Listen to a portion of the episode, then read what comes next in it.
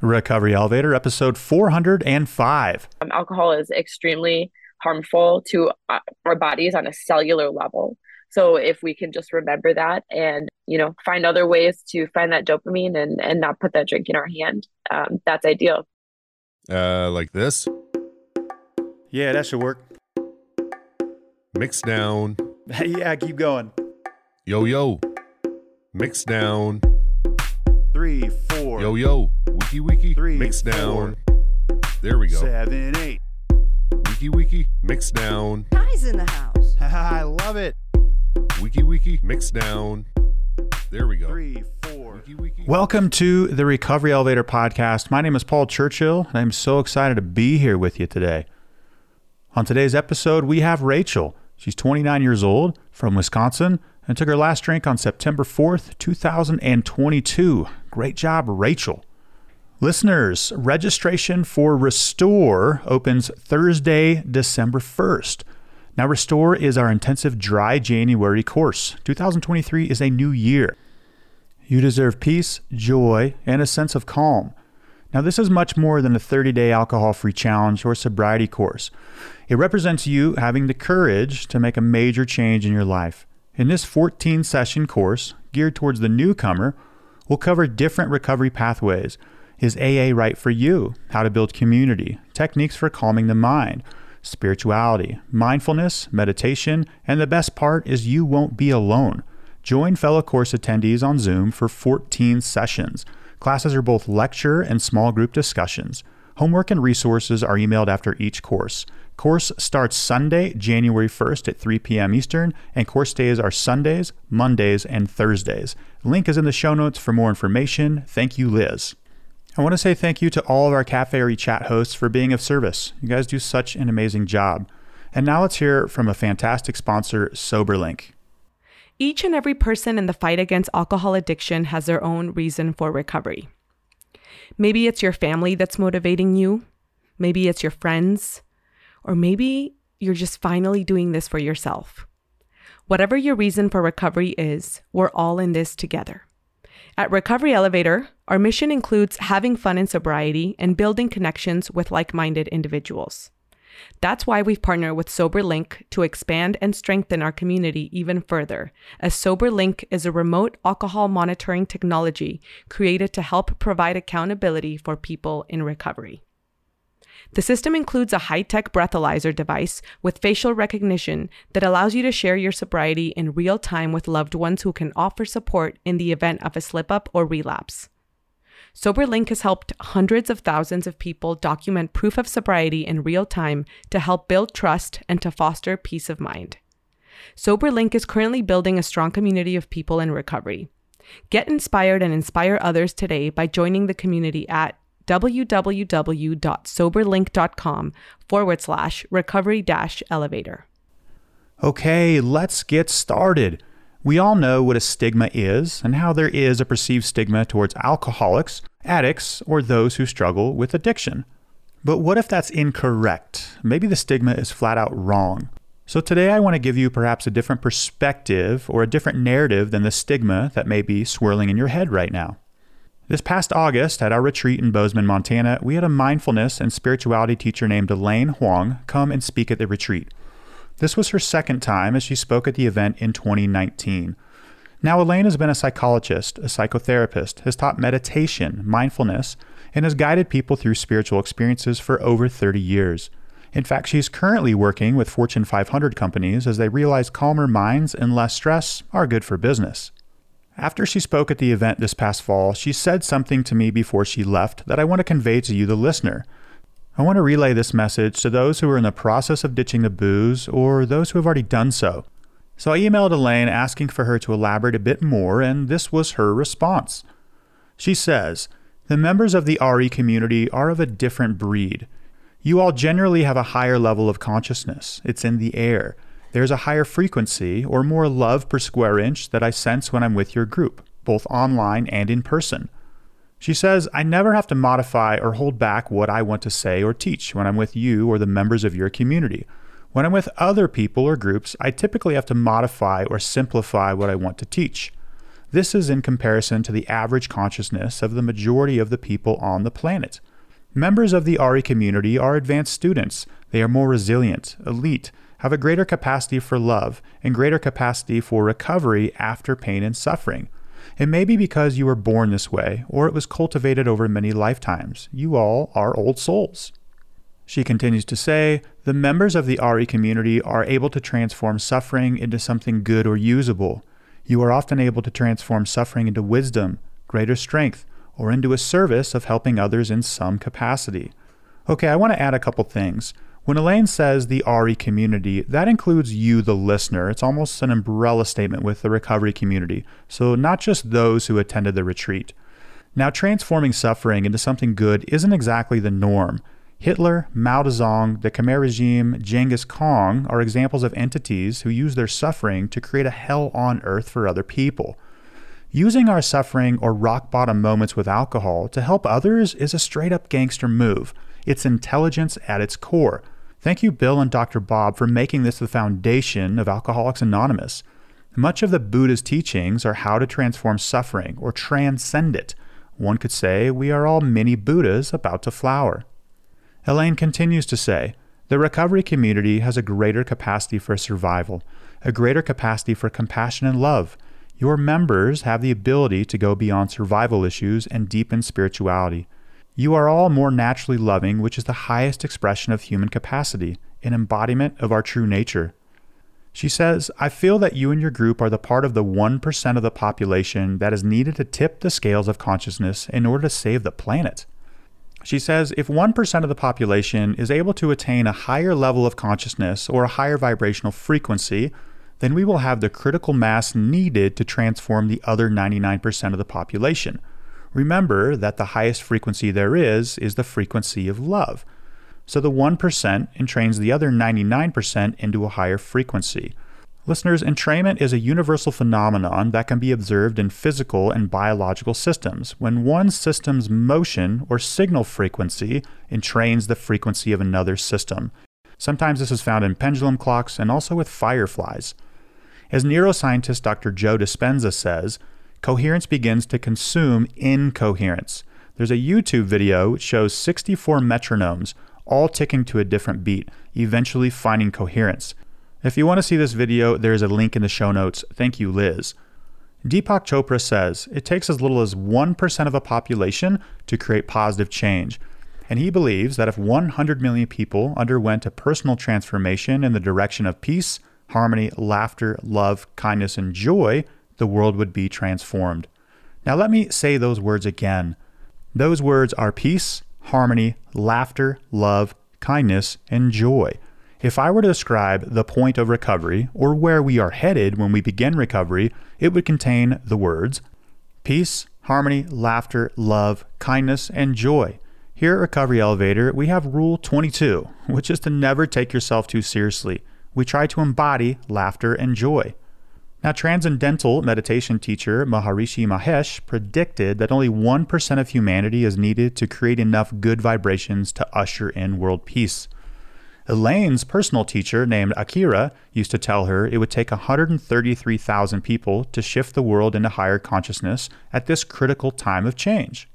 Elaine says that we, and you, the listener, are included in this, we are the vessels for love, wisdom, and inspiration. I want to say thank you to Elaine for taking the time to expand on what she mentioned to me at the retreat.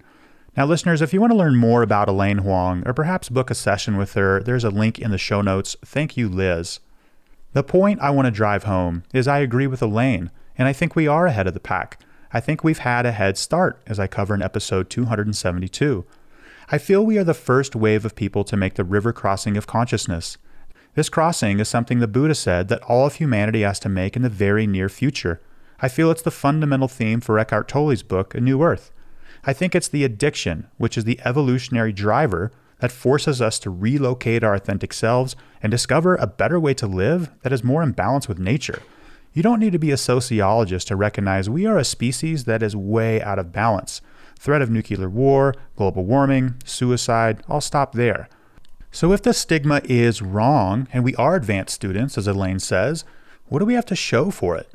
Well, a lot. It takes guts to go against mainstream society and ditch the booze. You are courageous.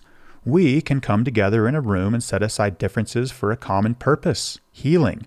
This one alone is huge. Our political leaders cannot do this, or they do not do it well at all. Another thing is we can admit when we are wrong. We have to. We learn that letting go is more important than being right. We are learning to trust the inner guidance or intuition that we are born with. We are the group who is doing the inner work to discover who we are and what our purpose is. We are the bodhisattvas, as they call it in the East, as we are of service to our fellow human beings who are still struggling. When we do this inner recovery work, we stop polluting the quantum field with thoughts of blame, victimhood, and resentment. We stop drinking poison and give others the courage to do so also. After ditching the drink, we flower, not all at once, but we are creating the conditions for a worldwide blooming to take hold. This is where the science of entrainment and coherence come in, as I mentioned earlier. It's not a 51%, 49% tipping point. It's a 1% tipping point because peace, harmony, laughter, love, kindness, and joy are what we are all seeking. And as what Rumi and quantum science say, what you are seeking is also seeking you. Listeners, I hope you enjoyed this intro today. And now a word from our sponsor, BetterHelp, before we hear from Rachel. Have you ever wished that there was a manual for life and sobriety? I don't know how long you've been listening to this show, but I even wrote an episode intro on this topic titled, There is No Manual. I remember going to treatment and seeking for the manual on how to fix myself. Tell me what steps to take. I'll take them, and voila, I'll be as good as new. Boy, was I wrong. Therapists are trained to help you figure out the cause of challenging emotions and learn productive coping skills. They basically assist in creating your own personalized manual, your tool belt. As the world's largest therapy service, BetterHelp has matched 3 million people with professionally licensed and vetted therapists available 100% online. Plus, it's affordable. Just fill out a brief questionnaire to match with a therapist. If things aren't clicking, you can easily switch to a new therapist anytime. It couldn't be simpler. No waiting rooms, no traffic, no endless searching for the right therapist. Learn more and save 10% off your first month at betterhelp.com slash elevator. That's BetterHelp, H-E-L-P dot com slash elevator. Rachel, how are you?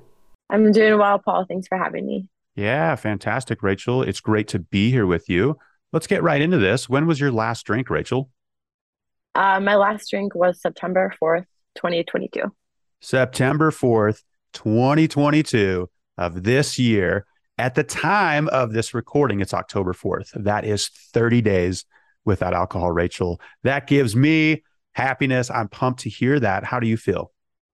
To be honest, um, I'm still struggling. And I like I just want to share that because I think it's important for people to know that you don't just like put down the alcohol and you're like, woo, I feel great. You know, I haven't really hit the pink cloud yet. And I still deal with like depersonalization. that Sometimes I feel like there are things happening around me and I'm just not quite connected to them. Um, and that was one thing that alcohol helped me deal with.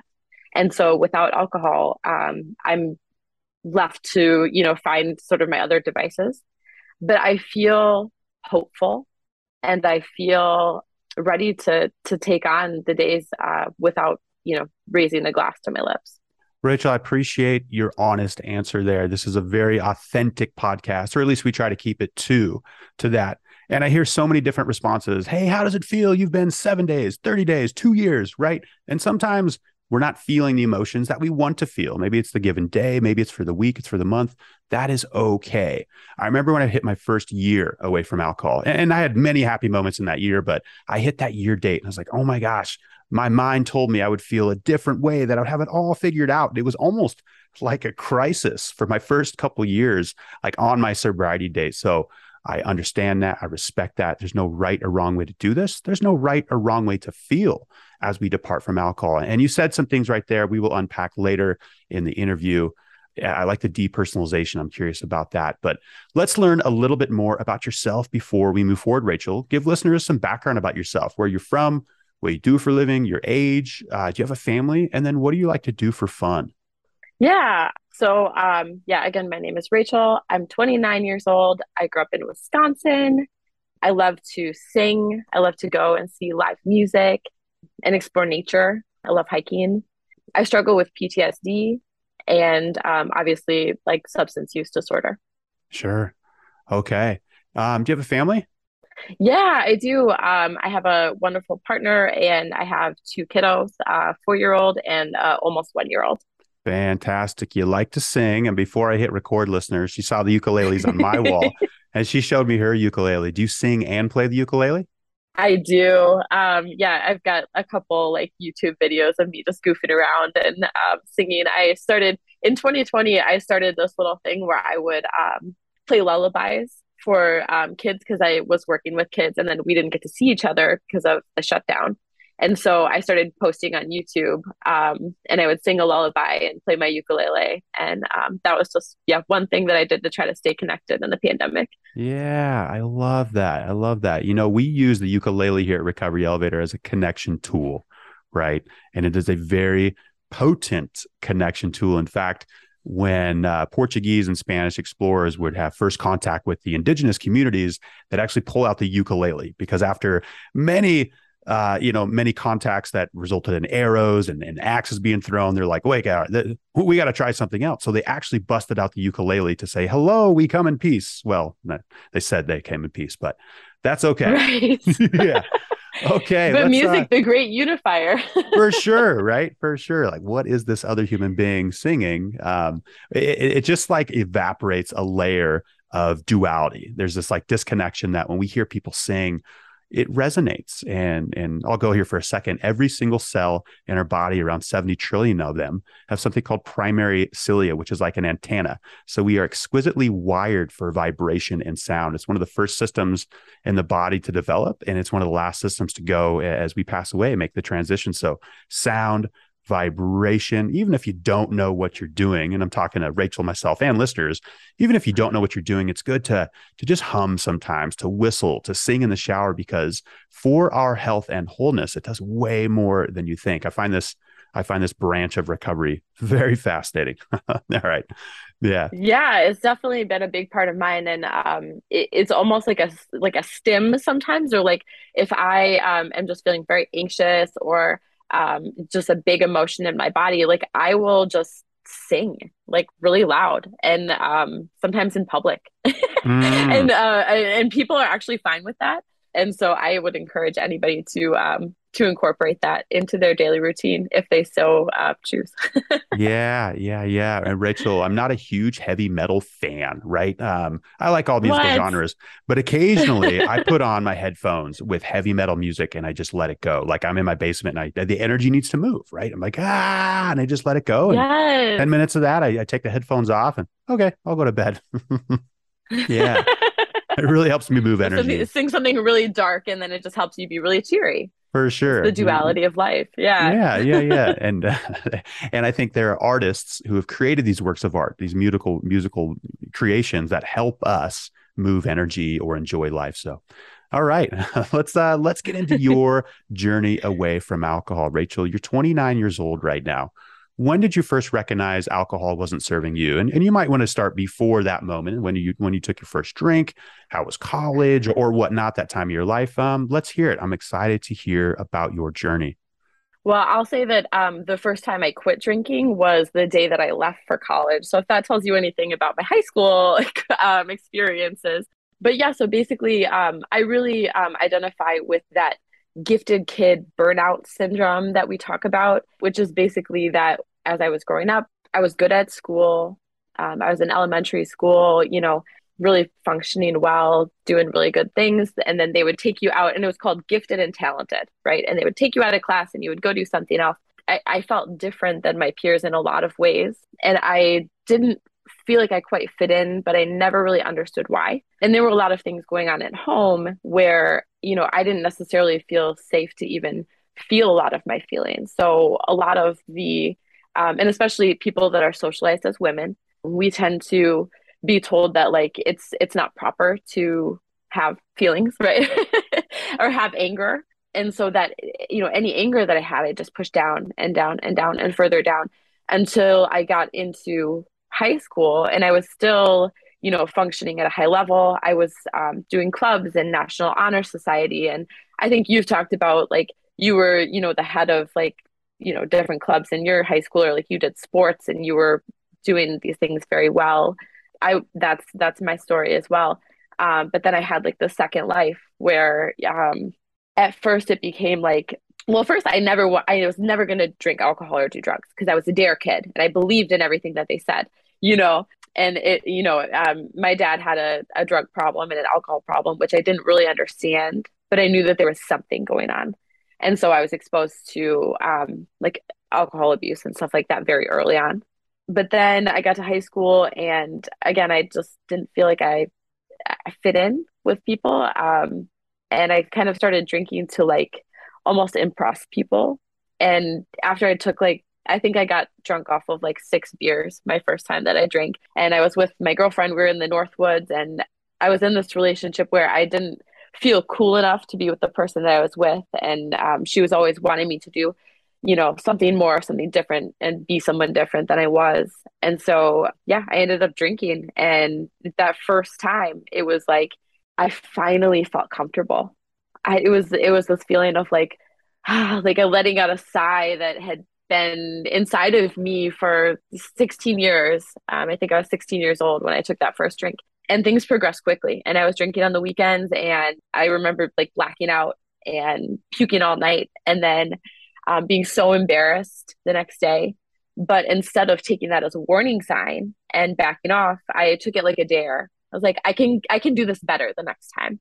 And um, so the next weekend, I would just go do it again. And eventually, I I had like a pretty high tolerance, but I was also getting myself into these situations that I didn't understand how I got there. I was all of a sudden looking around and I was in like a very dangerous situation with, you know, older people that it's like, why are you hanging out with a high schooler, first of all, as an adult? Uh, why are you giving them alcohol, second of all? And I I was just having um, a very, very hard time with putting the two sides of my life together like it was like there's so much secretive stuff going on. And I graduated high school early. I went to India and all of those people pleasing behaviors and this inability to say no sort of had to go out the window because all of a sudden I was in this place where you had to stand up for yourself. And so that was also the first time since I had started drinking that I was without alcohol for a month just because I couldn't get it anywhere. And so I was sober and I sort of learned in that month a little bit how to stand up for myself. And then I went away to college. I was sober for about two months and then started hanging out with people that drank again. And I kind of thought, you know, that that was my way to make friends. I had a really hard time like, you know, socializing without alcohol. And so I started drinking again. And pretty soon I was going to work drunk.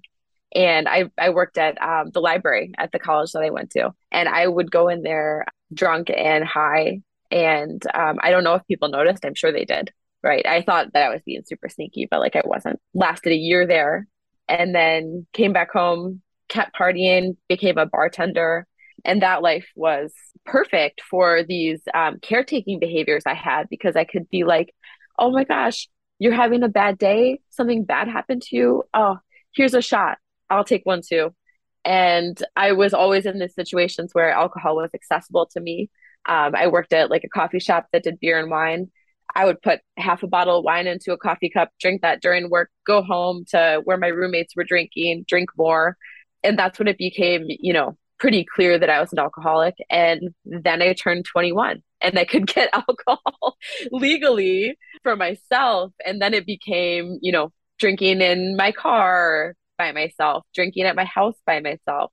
And then I turned 23. I tried the geographical cure, like you talk about. I moved out to South Dakota for the summer uh, to work at a summer camp. It was a Lutheran summer camp. There was not a lot of people there that were alcoholics, surprisingly. And a lot of people that were looking at me like, why is this woman here? She seems very different than us. Embarrassingly, I got my first DUI when I was out in South Dakota.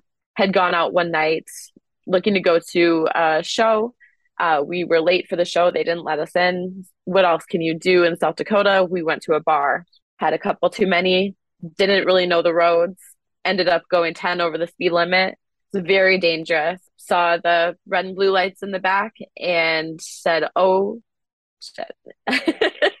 but honestly, I was relieved because getting a DUI in South Dakota is a lot different than getting a DUI in Wisconsin as far as um, legal ramifications. And so I actually um, was pretty lucky in that I only had to take a, like a class and um, do some paperwork and pay a fine. And that one, you know, isn't on my record anymore, type of thing. Yeah. Rachel, how old how old were you when you got that DUI in South Dakota? So I was 23. 23. Okay. You know, I want to I want to comment on a couple things you said there. I've heard a lot of people describe their first drink, but I think the way you described it might be one of my favorites. You said it was like this sigh that I've been holding in or this energy that I'm holding in and you let out this sigh for 16 years. It's been building. And I recall that was similar when I had my first drink was like, oh, okay, this is it. Me and you are going to forge a great relationship, me, you, and alcohol. I love how you said that.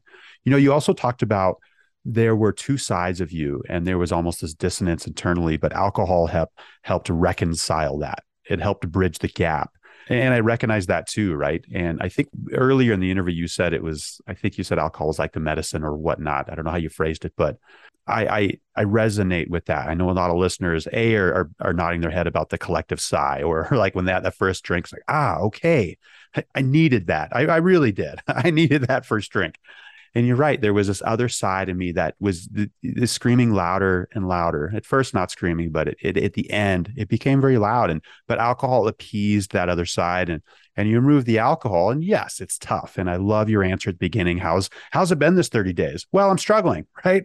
I don't have this magical elixir or or or this ethanol thing that society told me that it's totally fine and safe to drink and it's going to be all that stuff. So, okay, you're 20. Actually, I want to go back just a little bit. And yeah. listeners, you know, when you said, you know, I first quit drinking when going to college, it's like, all right, there's a little bit of writing on the wall there. And you're going into maybe a four year public institution, who knows, in the Amer- American collegiate system. Those are contemporaneous with drinking. Um, and when you said that, I was like, oh no, that's that's a challenge. so I, I, I feel you there. I probably would have drank in less than two months. I'm surprised you made it two months but uh, you made it through college. You have a DUI at 23, and again, I know I had some others other listeners, including myself, nod their head and say it was almost it was almost a relief. I remember when I got my DUI in 2014. Yes, it sucked, but I remember seeing the lights. I was like, ah, finally, the gig is up. Like you're waiting. Yes. You're waiting for this external, this external pressure to stop this internal ball of energy called addiction and and actually I, I, believe I haven't said this in a while, so we'll see if I can still still recite this. But it's Newton's third law of energy can describe an addiction very well in terms of physics, where an addiction is a ball of energy in your brain. It's it's a bundle of thoughts, and it's and it, it's in motion, right? And just like the third law says, an object of equal or greater force needs to act upon that that object, your addiction. And sometimes that's lights in the rear view mirror. Sometimes that's the rock bottom moment. So I understand that feeling when you were relieved. Um, you're 29, 23 was not your sobriety date or the year you got no. sober. Bridge the gap, Rachel. And, and I'm going to say you're doing great. I'm, you're doing a great job with this interview right now. Thank you. I came back home to the same environment that I had been in when I left. But the difference was that I uh, was actually pregnant with my first daughter. And so that led me into about two and a half years of sobriety but I didn't understand that you know, I wasn't ready to admit that I was an alcoholic or I had a problem with alcohol. And you've actually, I think, talked about this like the white knuckling it. Like, that's totally what I was doing. I was just like, you know, avoiding like anything that, you know, could make me drink. I wasn't going out. I wasn't doing, you know, all of the things that I had been doing. And for the first time in my life, um, I, I let myself rest. I let myself, you know, I had been going 110 miles an hour since I was a teenager, just not really understanding these feelings that were coming out of me and these situations that I was, you know, drugs and alcohol and, you know, sort of just saying yes to everything. It's like, yes, yes, yes. And all of a sudden I'm, you know, on a, a motorcycle going 100 miles an hour down the freeway and just not caring that I could die and and and almost you know it, almost welcoming it in a way. And so that was when I knew that I needed to do um, the move. So did the move, came back. I was pregnant, did great till the pandemic hit. And then I slowly started to say, oh, I think it would be fine. Like I could just have one. Like I could just have one, um, you know, whiskey drink. um, but whiskey drinks taste really good. And then I want, I'll just have another one, you know, and it's never, it, I, I drink to get drunk. It's never just one. One is, I actually, uh, from the very last day that I drank, I have this white claw that's sitting in i don't even like white claws right? Uh, it's more just symbolic. It's sitting in my cupboard right now and it says i wrote on it do not drink. Not now not ever. You'll be an alcoholic forever. And when i look at it i've had plenty of times where i'm like just open it you know in my head just open it just open it oh the, white, the white claw is it, it's full the one white claw ah, it's full. okay it's sitting right. there it's sitting there but I know that it would be pointless because I cannot have just one drink. So why would I open it? Yeah, and Rachel, I, I I can't see the listeners, but I know a lot of people are nodding their head when you said I drink to get drunk. Right? There's this there's this gap, there's a divide that we don't quite understand. I've watched people across the table drink one, order a second, and not finish the whole second drink. And and we pay the check and leave. And in my mind i'm like what is going on? Uh, is this person from doing? pluto? Yeah. They are crazy but really it, it was flipped is yeah my drinking was a little out of balance but i understand that.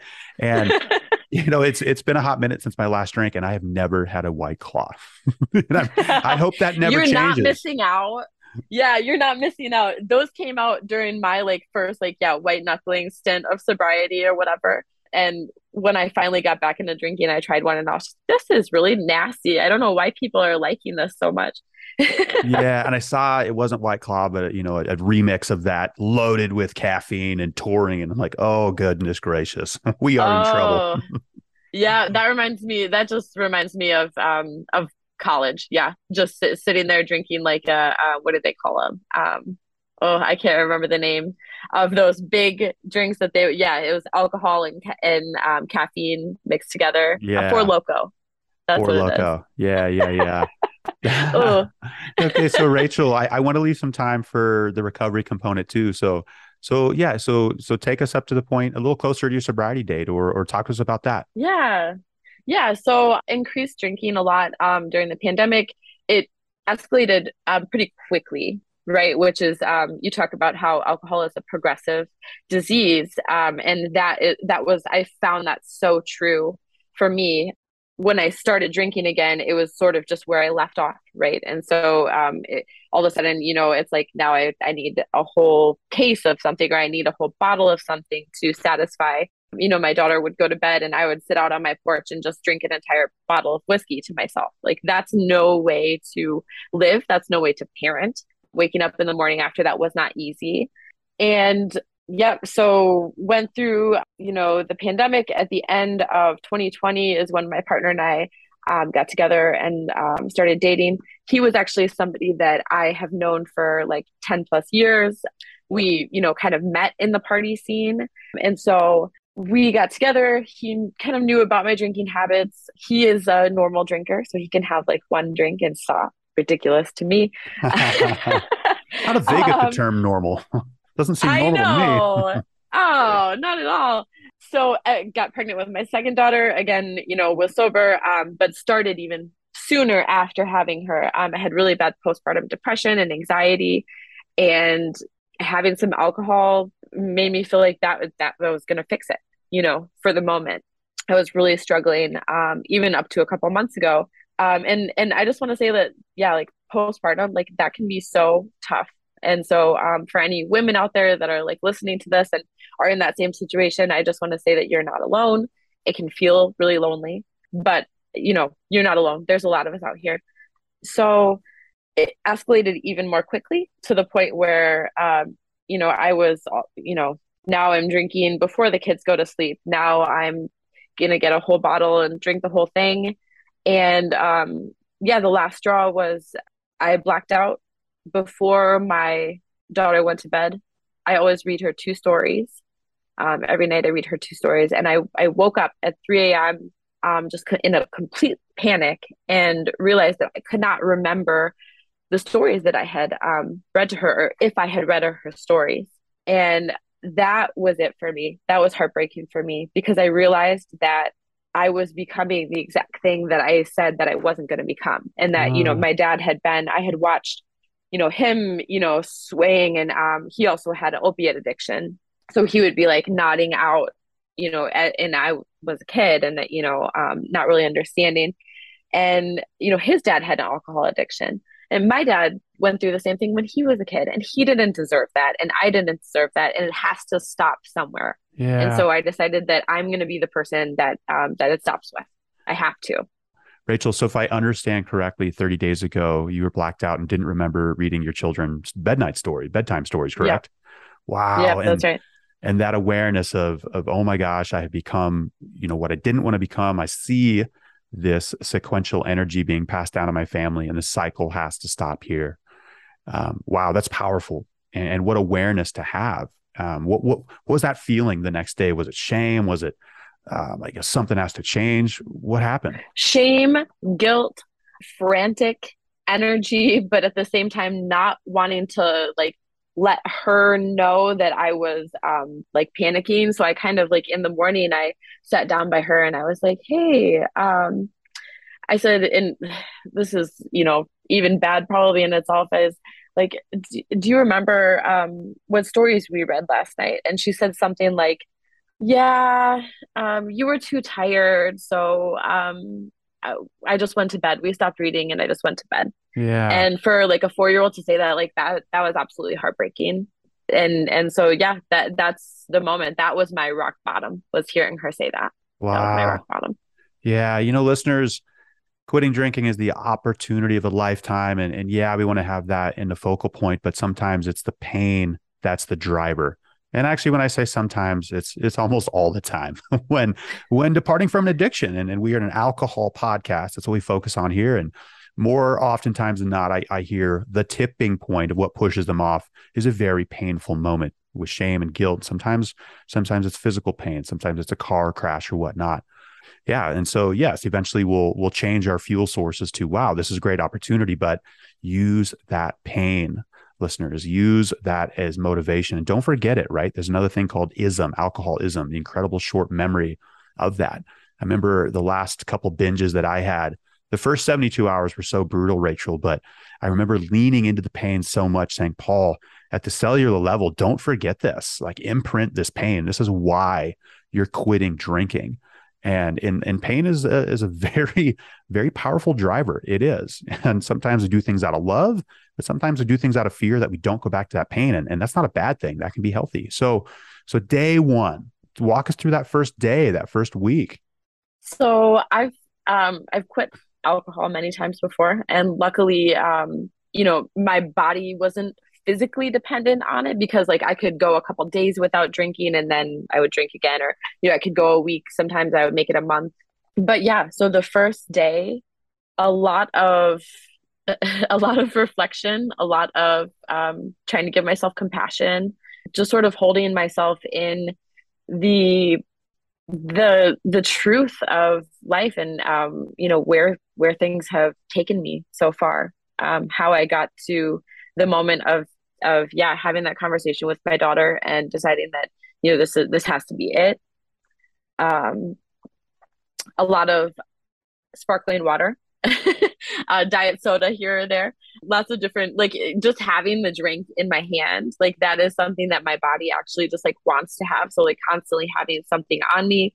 Yeah we're feeling. on zoom right now. What are, what are you drinking though can I see it? Uh, right now, I've got uh, Aura Bora, uh, and it's herbal sparkling water, and the flavor is uh, peppermint watermelon. Peppermint so watermelon. something interesting. Yeah, exactly.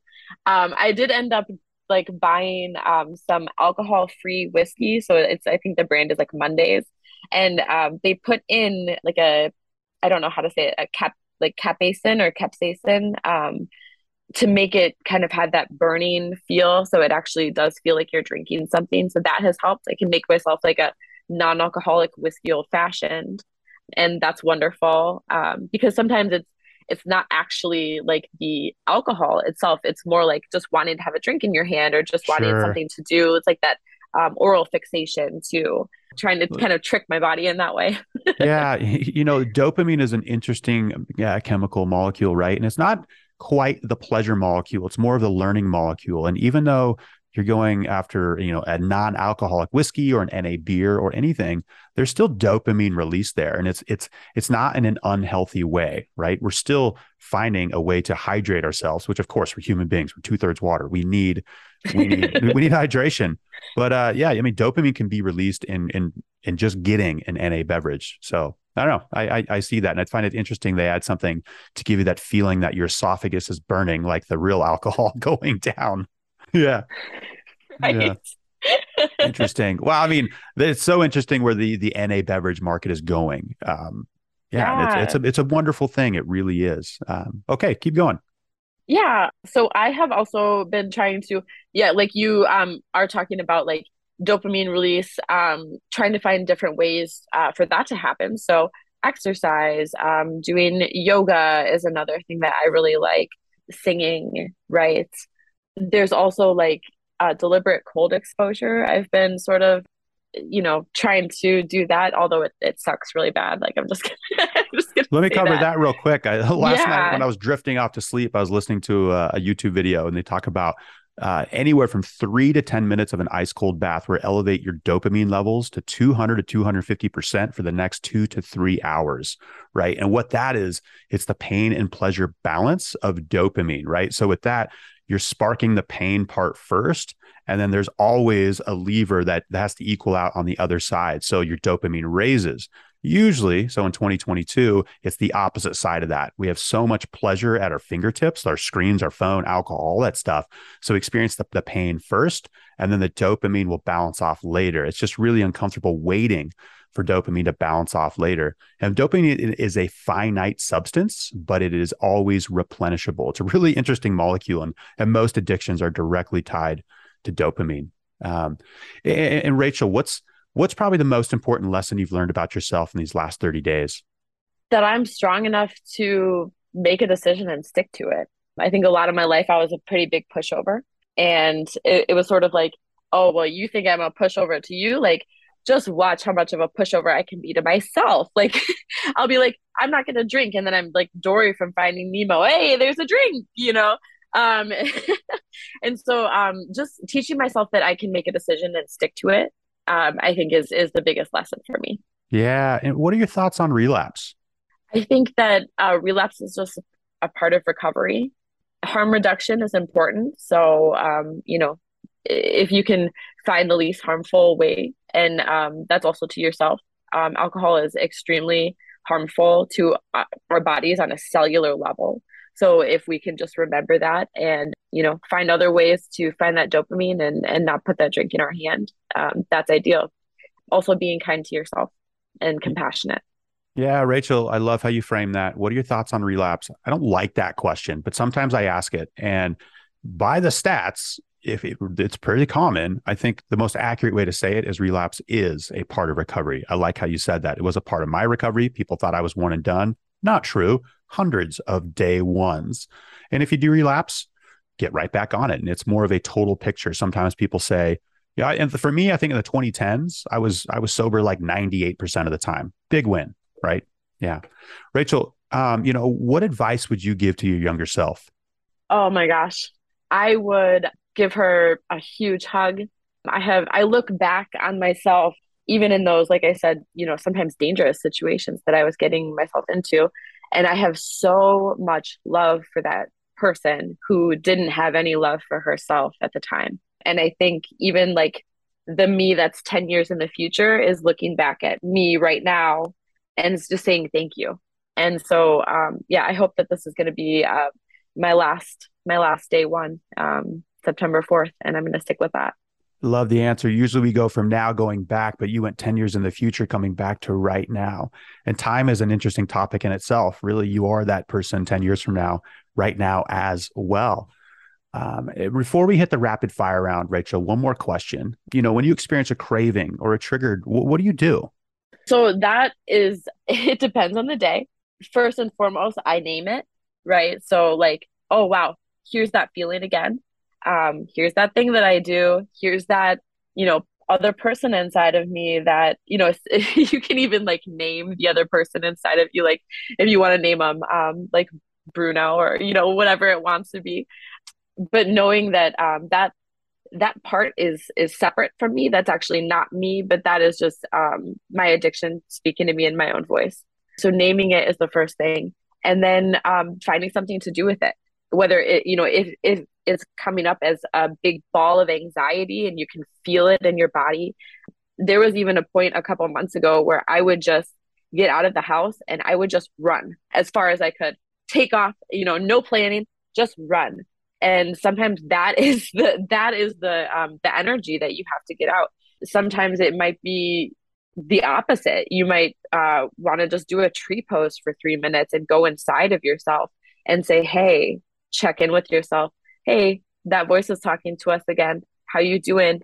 You know are even looking for the reason why am i so triggered right now? Why am i wanting this right now? What has happened? Did somebody flip me off on the freeway and uh, you know it's completely ruined my day? Or is it something you know with family with you know different things that you're feeling? Is it loneliness? Is it you're feeling scared about something? And then giving that part of you a little bit of love yeah, I love that. And naming it in indigenous cultures, this was a shamanistic practice. Shamans knew that they had to name something because it isn't you. You just said that, be it an addiction, be it depression, be it anxiety, be it whatever type of illness or inflammation, it's not you. So I like that when that wave of energy or that voice. I always just say Bruno voice. It used to be Gary, but I like Disney did a great job with that movie Encanto. It's like, you know what? Yeah. We're, we're transitioning. we're we're now into Bruno territory. Yeah, um, and we have to talk about Bruno though. We do have to talk about oh, it. that song. We for sure, for sure. It's so good to see almost like enlightened or or businesses that are awake and and making these pieces of art that help kids realize that yeah there's a voice inside my head it's not me sometimes it doesn't have my best interest in mind it separates me from the pack creates fear and anxiety separation cue anxiety depression what's up addiction all that stuff so we got to talk about Bruno. I like how you said that. Yeah. Well, and I think even like uh, the generations before us um, were sort of like not you know they were never supposed to talk about anything that was happening and you know you could see something happen right in front of you and somebody said oh that's not what happened and there was a lot of things that just had to be sort of silent and now we've got um, the wonderful connection of the internet and um, you know people are, are finally talking about these things that have happened to them and you know how that can potentially cause you know PTSD or substance use disorders, um, and people are naming it and they're talking about Bruno, and I think that that's going to help the generations behind us um, to see us doing this and to say, wow, um, I can name these things, I can talk about these things, I don't have to keep them inside. For sure. Yep, just like the AF beverage movement is sweeping, it's fun to see the the mental health movement really take hold, and it has to. Rachel, we have reached the rapid fire round if you could answer these questions in 10 to 30 seconds, that would be great. Are you ready? I am ready. All right, Rachel, what's the one thing you've learned about yourself since quitting drinking? I am strong enough to put down that drink. I don't need that drink to do things that I need to do. Yeah. Okay. Best sober moment. I would say the best sober moments were ha- honestly having my two girls going through the, the birthing process. Um, it, in a way, you're not sober because there's so many chemicals going on. But like the the day after you give birth and like looking at this little human that you made, there's nothing that can beat that. And every moment of my sobriety from here on out is is for them, is for that mo- those moments that I had. Yeah. What's uh, what's your favorite alcohol free drink? Um, so I've been really loving the um, Mondays zero alcohol whiskey. Ah, okay. All right. What's your favorite 90s band? I was a big Britney Spears fan. For sure. yeah. I've seen her live. I'm not afraid to admit it. Wow. For oh, sure. Well, you're one one step ahead of me then. Yeah. Um, what has recovery made possible for you? Recovery has made possible that I can take charge of my own life. Um, I don't just have to be reactive, but I can actually plan things out and I can make sure that I'm living the life that I want to live. Yeah. Speaking of that, what is the point of life? I think the point of life is to see we are the universe experiencing experiencing itself. You know, the universe has sort of made us, and all of a sudden we're conscious and we're able to see the world around us. So I think it's to experience it and then to do something to make it better. Hmm. I love it. And last question, Rachel, what parting piece of guidance can you give to listeners? Be kind to yourself, be gentle with yourself. As alcoholics, we are so hard on ourselves. And you might be, you know, telling yourself that you're a bad person. You might be telling yourself that you're never going to get over this and that you're going to be, like I said in my little poem, an alcoholic forever. And while that is true, you don't need to have alcohol in your life forever. You mm. can you can um, make it through the day, you know, without putting that bottle to to your lips. Yeah, love it. And Rachel, before we depart, give listeners your own. You might need to ditch the booze if line. Okay, you might need to ditch the booze if you buy a bottle that's smaller than you actually want to drink and then drink the whole thing and then decide that you need more and go back to the liquor store drunk. Yep, check, done it. Love it. Rachel, thank you so much for joining us today. I really enjoyed our time together. I know the interview is going to help a lot of people and it was inspirational to me as well. Thank you so much, Paul. And yeah, um, yeah to everybody out there, just um, you can do it. All right. Thank you, Rachel. Listeners, as I started the intro today, I spoke of the stigma. I said, what if it's wrong? What if it's flat out wrong? But here's another way to say it what if it doesn't exist? I've been doing RE for several years now. And in my personal experience, and I've chatted with uh, a good couple hundred, almost 300 on this podcast, the common response when we open up and we're authentic to other people is a reciprocal response. Human beings are wired for authenticity. We yearn for it, we crave it. When somebody opens up about a struggle with alcohol, be, or maybe a depression or anxiety, the other person almost always reciprocates it. Very rarely have I heard of, of a negative response. In fact, I put it about the 1%, again, 1%, but a different 1%. And here's where alcohol is working in your favor it's a filter. That 1% will just be swept aside. Your decision of quitting drinking will, will remove those people from your life. So, another thing with the stigma is I feel it's mostly self imposed in our body, we don't like the unknown. And the thought of living an alcohol free life, even though alcohol may be killing us in the moment, it's quite scary. The brain doesn't like that. So we add a layer of, well, no one's going to like me, the planets are going to fall out of orbit, uh, stuff like that. So again, the stigma, I can tell you right now, it's not what your brain is making it out to be. And from personal experience, I will even venture to say that it doesn't exist. Uh, and perhaps with the point that I was trying to drive home today with Elaine's comment is maybe we are just the badass gangsters this planet needs to make some real and lasting change. Recovery Elevator, it all starts from the inside out. I love you guys.